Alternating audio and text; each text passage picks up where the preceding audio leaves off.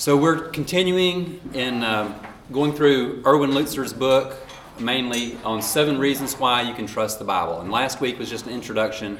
There's a need for it, um, even in the church, right? We, we hear so much from media that that puts doubt on the Bible, and it's needed now more than ever, and it's just as reliable as it's ever been. So he lists seven reasons.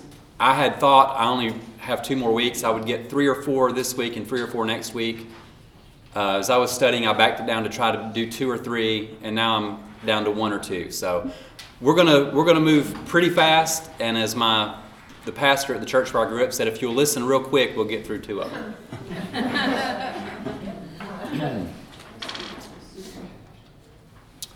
okay, the claims of the Bible. This is reason one, a logical reason. Okay. Um, you know what circular reasoning is? Reasoning is right where uh, I say it's true, therefore it has to be true because I said it's true. It's like whatever you're saying, it depends on the other thing, right? It, it's there's nothing else to build it on. So this is a complaint about the Bible that you hear from those that don't believe is, well, yeah, the Bible says it's the Word of God, but so what? If it's not the Word of God, then you can't believe that either, right? So isn't this just circular reasoning? Um, is it reasonable to accept the Bible as God's Word just because it says it is?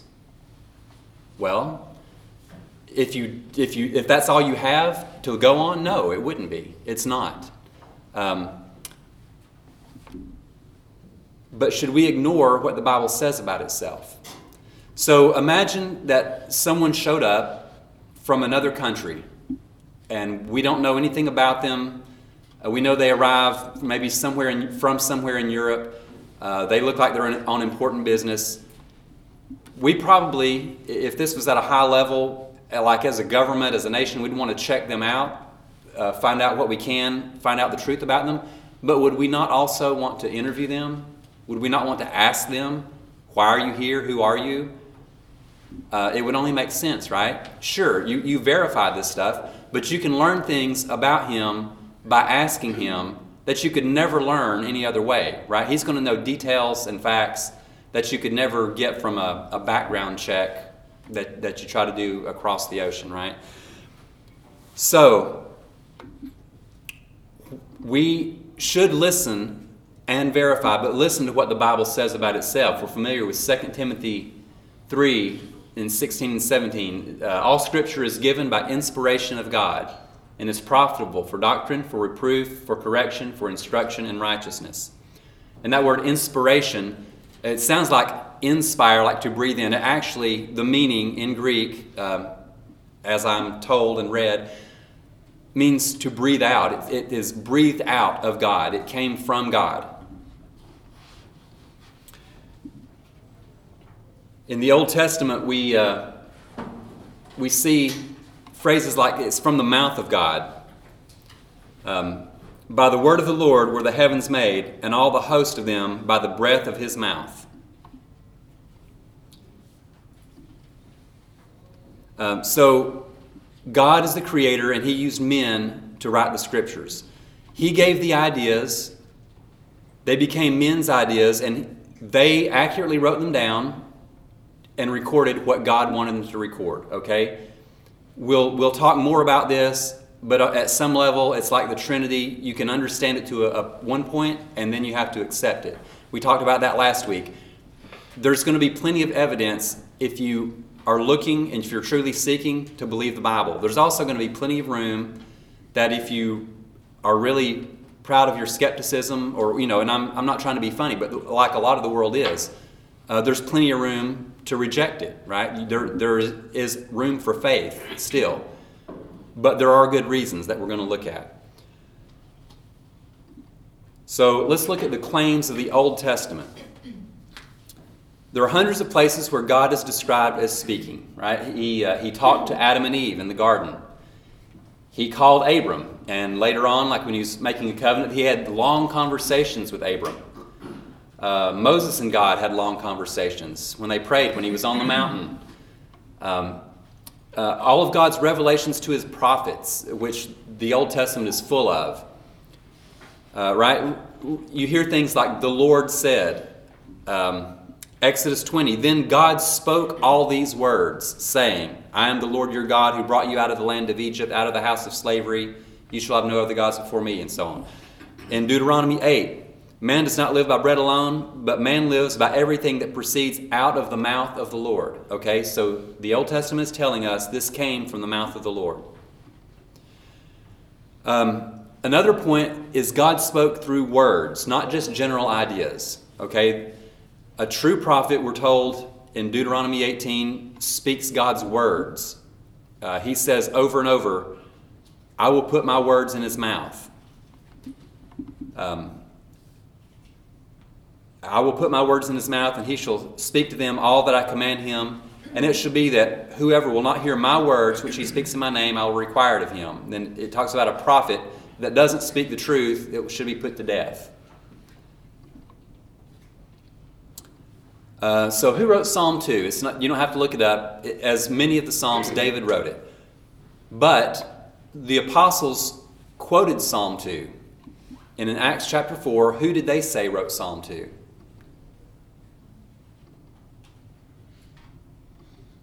Lord, you are God, who by the mouth of your servant David have said, and then they go on and quote it. So they say God wrote it, right? that was Old Testament, that was the scripture they had in their day. So there are descriptions of the Old Testament, of God's Word in the Old Testament. Uh, the words of the Lord are pure as silver tried in the furnace on earth, refined seven times. That means pure is freedom from imperfections.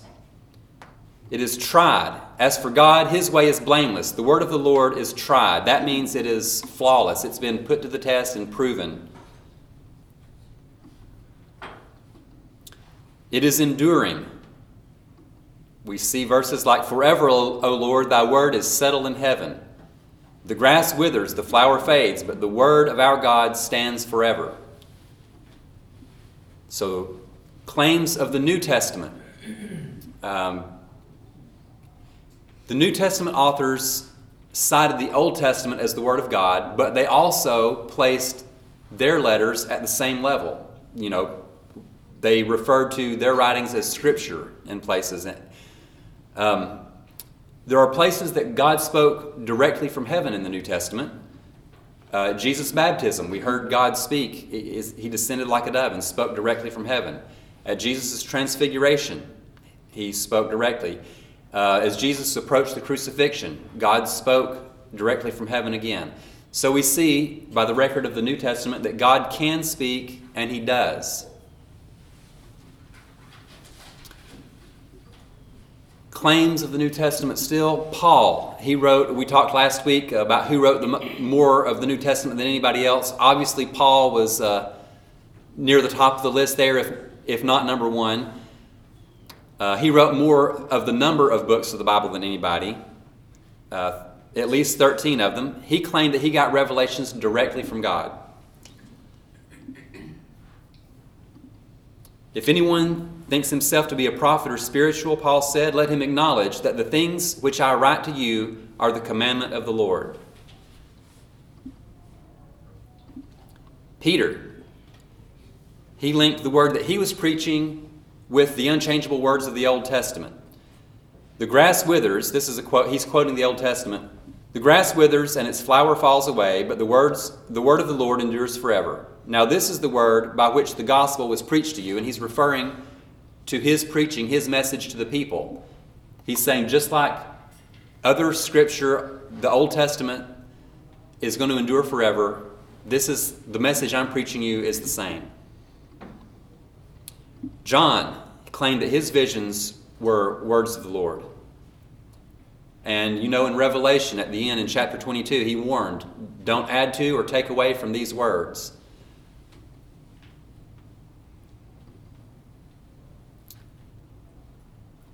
Okay, so throughout the Bible, um, there are about 1,500 claims that this is from God, that these, these are words of the Lord. hang on. Uh, so, Uh, sorry, I'm getting work work notifications here. I sent it online. I think my time card's due. anyway, so we ha- the Bible is not is not just one book, right? It's a library of 66 books, but they have a consistent voice through the whole thing. Uh, that these words, the, the message throughout the whole thing, these words come from God. So if everybody in the Bible is saying this is this is from God, were they deceived? Were they lying? And this is from a book. It's it's inspired the highest standards of morality around the world, right? Um, it's given us the most consistent worldview. Um, it's told us about Christ, who's admired, you know, by believers and non-believers alike, uh, regardless of what you think about him. Um, so, could this book, could this whole thing be built on deception after deception, either the writers being deceived or them trying to deceive their readers? It's something to think about, right? It, it's reasons. The unity of the Bible. Um, you know, Joseph Smith claimed to have had a revelation from God. Um, the Book of Mormon. But you know what? It's been shown to be untrustworthy. He made claims that later archaeology and different studies, you know, the Rosetta Stone teaching us what hieroglyphics from Egypt meant, all these things, nothing is, it's not, it's not true and it can't be trusted. And it, it's anybody with an honest uh, look into that would, would agree, right? There are no other no other prophets that are claiming the same thing. It was written by a single person. It was one author. Uh, a lot of it plagiarized. Okay, Muhammad wrote the Quran. The Quran. Quran. Um, it's, it's sort of in the same boat, right? It's, it was one person, no other prophets are, are saying the same thing, no, no, nothing else is corroborating the claims. But the Bible is different, okay? As we said, it, it's a library, it's not just a single book. You know, 66 books, about 40 authors, um, about because we're not certain who wrote Hebrews, uh, given over a period of 1,500 years, and yet it presents one storyline. Right? You think about one book by one man, and it's so full of inconsistencies 66 books written over 1,500 years by 40 people, and yet the storyline flows all the way through. What are the odds? So, we already covered written over 15 centuries. It was written in three languages. Empires rose and fell during the writing of it, cultures came and went. The, the times were changing. Um, it was written by over uh, by 40 human authors look at the, the variety of backgrounds they came from kings, fishermen, tax collectors, uh, shepherds, even a doctor. How can all of these people, over so many years and cultures and everything, blend together and meld together the way the Bible does? Um, you know, Moses was very highly educated. He had the best education in the world growing up in Egypt in, in the royal household there. Peter was a fisherman. Okay, it's very different.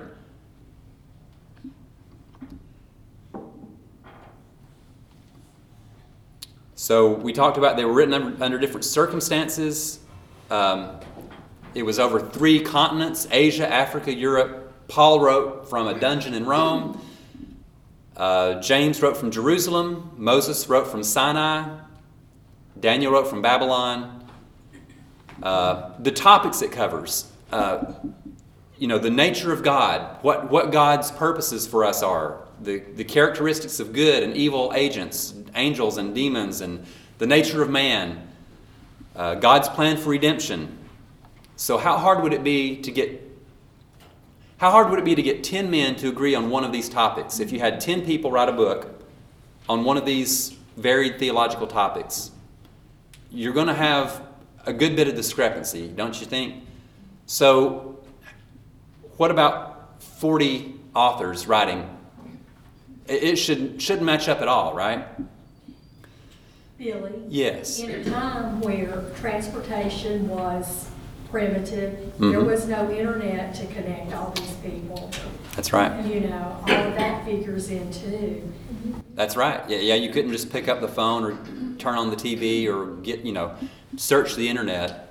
It was written over a wide geographical area, and we talked about the time span. So imagine, to imagine, to, to get a picture of how amazing this is, imagine a book on medicine, a medical book written by 40 authors over a period of 1,500 years that's so up to date it can still cure the sick today. I mean, can you imagine using a medical book that was written starting at least 1500 years ago, even if it only completed today? I mean, it's, it's impossible, right? Only God could do this. Okay, the unity of the theme.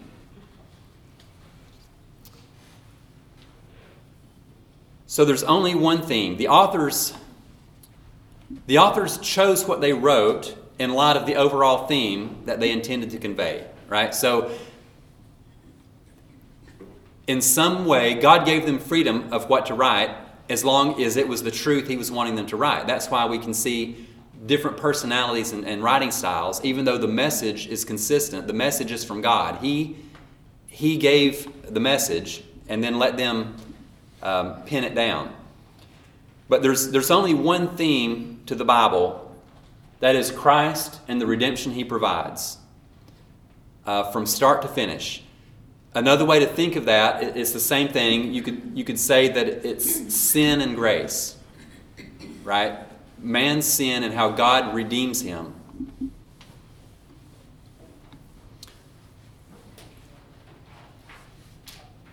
So Jesus also confirmed this, right? He, he said that the theme of the Bible was about him, it was his own coming.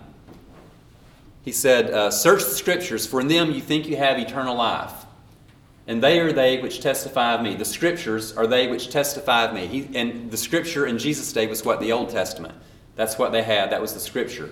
He said, It's about me. He said, Had you believed in Moses, you would have believed me, for he wrote of me.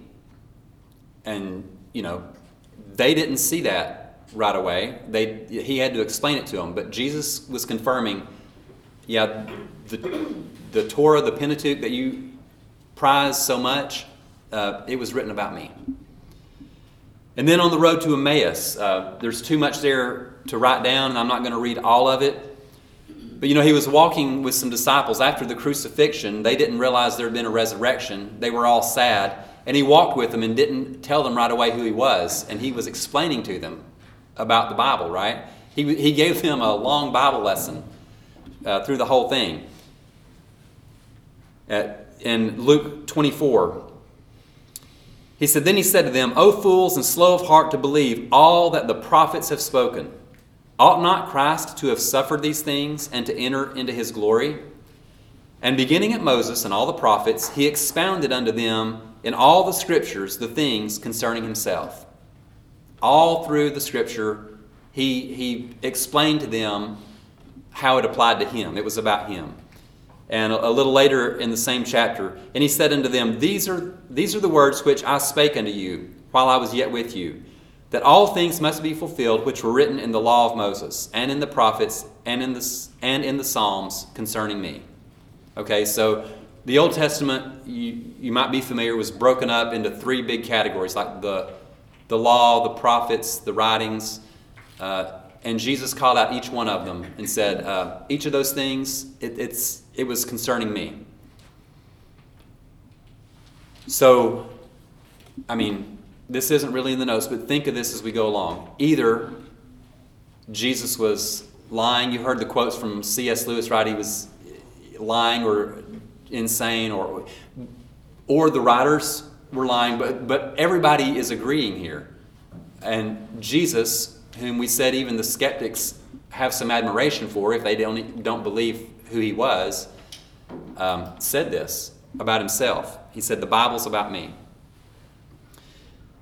The unity of the structure, meaning the Old Testament and the New Testament, uh, how they weave together. You, you know, there was like a 400 year gap between the close of the Old Testament and the start of the New Testament. Um, there's a, a quote, a saying, the new is in the old concealed, the old is in the new revealed. so we see about 180 times in the New Testament, the Old Testament is quoted. Okay, it, the New Testament is referring back to it. And besides that, it talks about uh, events that happened and, and people that happened, uh, people that were there, you know, events that happened. The whole Old Testament is pointing toward a future day when God will personally redeem fallen humanity. Even if you, you can't see, or back then you couldn't have seen that it was Jesus, um, you still knew that there was some future redemption coming. That was obvious that it was prophesied. This, the way this weaves together, it, it's beyond human explanation, okay? In Genesis 1, it says, In the beginning, God created the heaven and the earth. You've probably heard this. The Hebrew word for God is plural. The text clearly teaches that there is one God, right? They didn't know anything about the Trinity then. When, when Genesis was written, the Trinity had not been revealed, that, that concept had not come about, and yet the plural word was used for God, who that was like the main tenet of Judaism, right? Is or, or belief in God even before that is there's one God. Why was the plural word used? Because God wrote it. God knew what was going to be revealed later. You know, by the time we get to the New Testament, we can see it, we can put it together, and now the New Testament already fits it because it wasn't just man's words, it was God's words. The unity of the symbolism.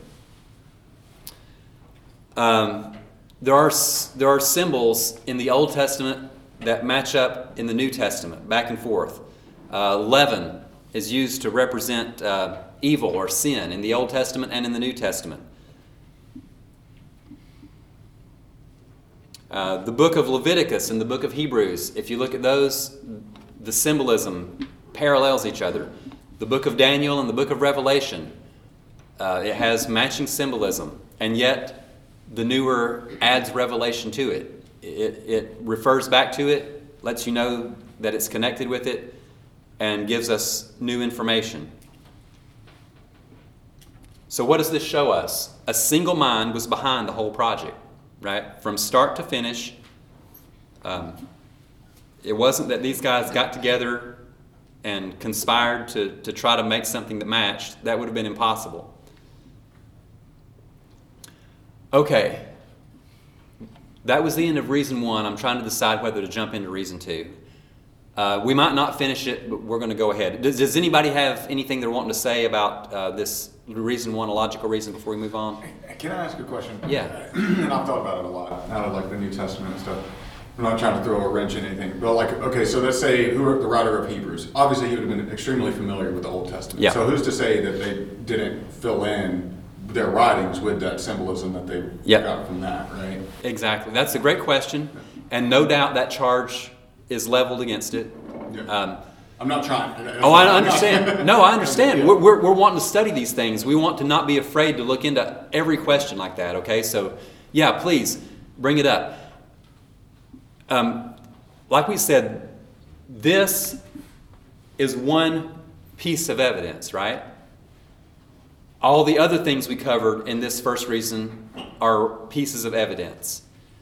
All the other six reasons we're going to look at are going to have pieces of evidence. And there's still going to be room to disbelieve if you choose to disbelieve. So, is this matching up absolute proof that it was one mind that wrote the whole thing? No, it's not. But when you consider all the other things and the way it matches up and things that could not have been done by man, and then you also take into consideration the things it says about itself and the reliability of it on so many things that we've yet to look at, um, then, then you can also look at this and decide does it make sense that that they one copied from the other one, or did they both get a revelation from God? I have no doubt that the author of Hebrews was familiar with Leviticus, um, and you know they got to write down as long as it was within God's will and God's plan how they wanted to write it down. So yeah, they they probably drew from it. Um, But it's more everything combined, like It's all a the, faith issue. In the end, it's all gonna an element of faith. Yes. Just like everything else. There, there is always an element of faith. But what we hope to show in this is that it's not blind faith. We talked about that in the lesson a few months ago. Um, faith just because you want to believe it very strongly that you can make it true, that's not, that's not what biblical faith is. Biblical faith is trusting the one that gave you a, a message or told you something because you know that they're reliable. And so then you trust what they'll say f- for the future, right? I would say, Billy, it speaks to your point that the Bible was written over generations, over different um, rulers, over different lifestyles.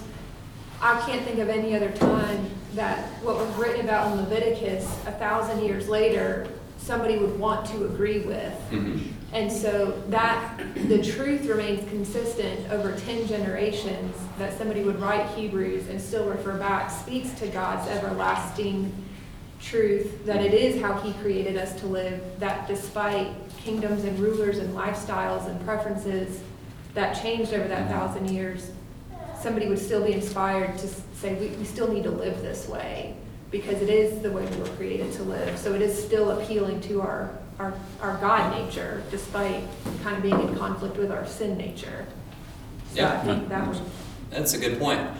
And um, what are the odds that if you're going to draw on something that was written a long time ago, but yet a lot of people, like in Judaism, this was studied and known, what are the odds that you're going to write something that's going to like seriously conflict with the first one? If you're trying to use so many elements of the older book, aren't aren't you really likely to like mess up? yeah. and we don't see that. Um, and so, yeah, there's room for both. You can have people like Casey that look at it and see that they may match up, and then you can have people like Matt that say, "But I'm just kidding." I, I- okay. Anything else? We are we're running a little short to start a new topic. So if you if you have anything to discuss about reason one, I think that'd be a you know good thing to go ahead, and I'll just save reason two for next week. Well, I, Yeah. Um, uh, Ryan, go ahead, and then we'll get to Darla. okay, well, going off of what Darla said, like the, the element of faith, uh, I've heard Brian say in a class that like when you're when you're talking with lost world, they'll say your truth claim does not trump my personal narrative, and and so you talked last week about like the, I mean we need to think about this not as this is our truth, like this is truth. Right. There is no, there is no, I have faith that this is true versus I have faith that it's not. It's like, no, no, no. Whether you believe it or not, this is true. Right. And so what you're doing and, and, and what this study does is it, it is a revelation that outside of our faith, the Bible is true. Right. And, and that is what we need to be armed with because we, we live in a world where someone will say, that's nice for you. I'm glad you have that. But that just doesn't work for me. And it's like, well, realize that you're denying truth. It's like, I mean, it's like anything. It's like saying I throw something up, it's not going to come down because that doesn't work for me. That's not the reality of, of the world we live in. Yeah. Uh, and, and I want to say, like, just to add to the point that I had here, I'm not saying that that makes it any less true that they're referencing, it, right? Like, Oh, yeah. I feel like it makes it even more so. They're referencing it because, to, to Casey's point, it's still relevant. Yeah. Then, right? Thousands of years later, however, you know. Oh yeah. And uh, look, I, that was it's a great point because it, it, it crossed my mind too, right? It's so I'm, I'm glad you brought it up. Did you, you want to say something? Darla? Uh, You brought up uh, Mormonism and that they have a prophet and he received I, uh, when I used to work, I had, uh, some exposure to a very devout Mormon. And, uh, as the first person that ever said to me, uh, well, I don't understand what y'all's big deal is because we believe in the same Jesus. And that's one of the things, in my little radars, you know, when I was like, oh, wait, no, we don't. But I didn't say that. But I found it very interesting as I got to know her and learn about Mormonism, that they claim also to believe the Bible, which to me is absurd because it, their revelation and the Bible are not even close. So how can they, you know, it, it contradicts the Bible. And so, to me, I was just like, oh my goodness, because all this stuff that they believe in is not in the Bible, and what mm-hmm. is in the Bible contradicts what they're saying. Yeah, it's like you, you have to redefine. Uh, yeah. You see that in, in culture today, even politically and so on.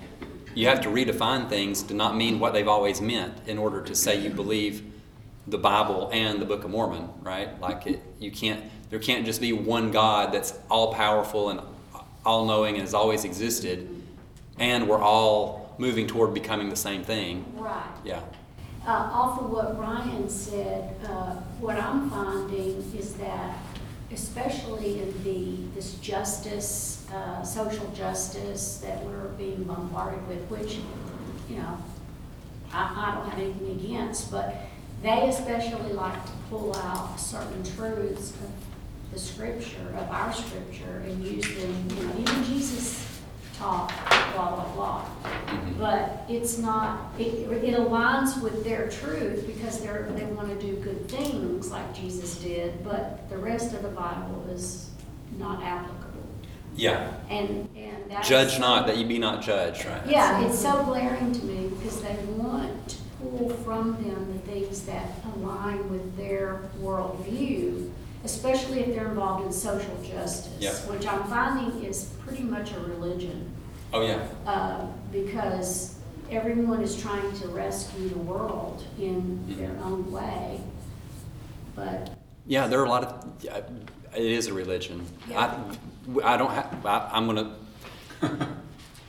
I started to say some things without a whole uh, lesson's worth of background behind it, and I'll probably make people mad, so I won't say it. But there are a lot of things that are religions, I believe, today, and, and I actually think most people in the room would agree with me. But I don't want to offend anybody without. I don't want to just throw it out there like a throw a firebomb and run away.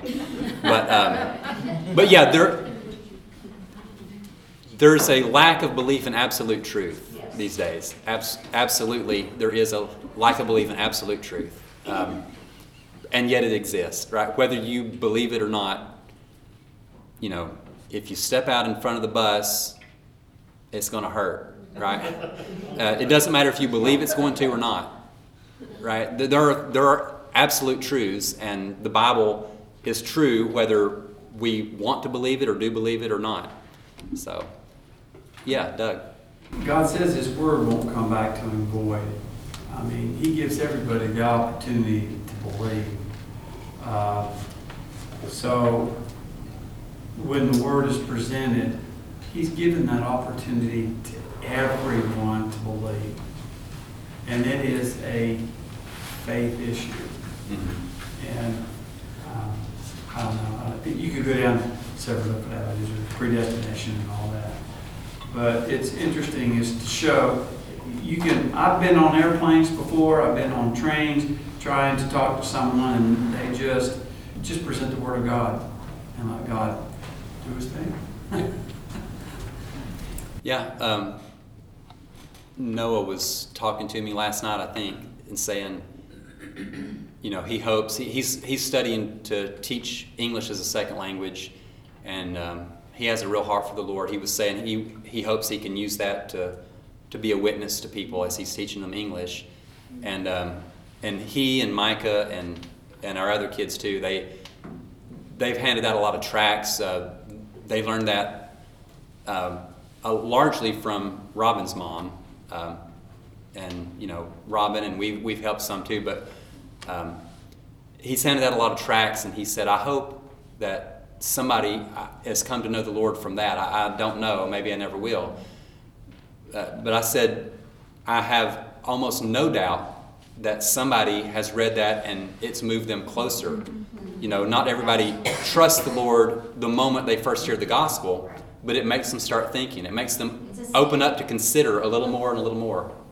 You, Doug, you got a testimony that Oh, way? yeah. That happened to me as a young man, uh, walking through a large field. uh, I mean, this is like a couple acres big.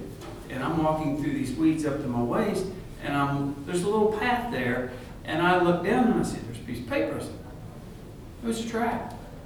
And it really got me thinking. And it was just another series of events that were going on. But I read that and I thought, whoa, you know, and that stayed here. It was, a lot of God's word was in it, and, yeah. Yeah, and I guess that was back to your point of, you know, we should we should present the Bible, we should present the Word, present the gospel, and we might not know if it does any good, we might not see it, uh, but that's really not even our job, right? Our job is to present it, and uh, yeah, Now, the Bible, there's, there's so many different varieties. You have the NIV, you have the Christian, you have, but the, the word, the meaning is still the same, but the wording is a little easier in different versions for us to understand. When you start reading the thousand, the thought, it makes it more difficult to understand the word.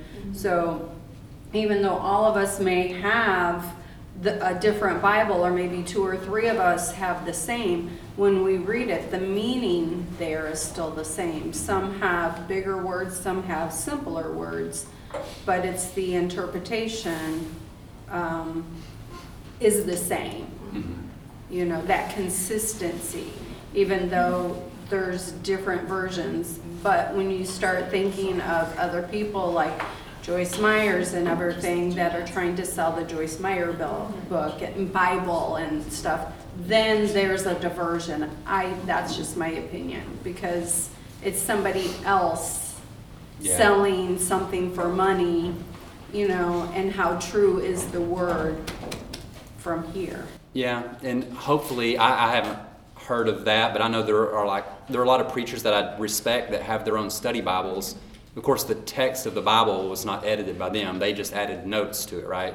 So I'm hoping that Joyce Meyer, never whatever, it, is is is you know either NIV, ESV, something that you know the translation part. Um, yeah, Bible translations. That's a whole other topic. That's one of those things I wouldn't want to throw throw a comment out there and not back it up. But yeah, I, we we can trust that we have God's word today. I'll just leave it at that. Okay, for lots of reasons that we covered a little bit and we'll cover more. I think we're about out of time, so um, we'll pray real quick and we'll see you next week. God, thank you for your word. Help us to love it more. Help us to study it more. Help us to share it more. Bless the, the worship time that's coming up and uh, turn our hearts to you. Let us love you more when we leave than when we came in. In Jesus' name, amen.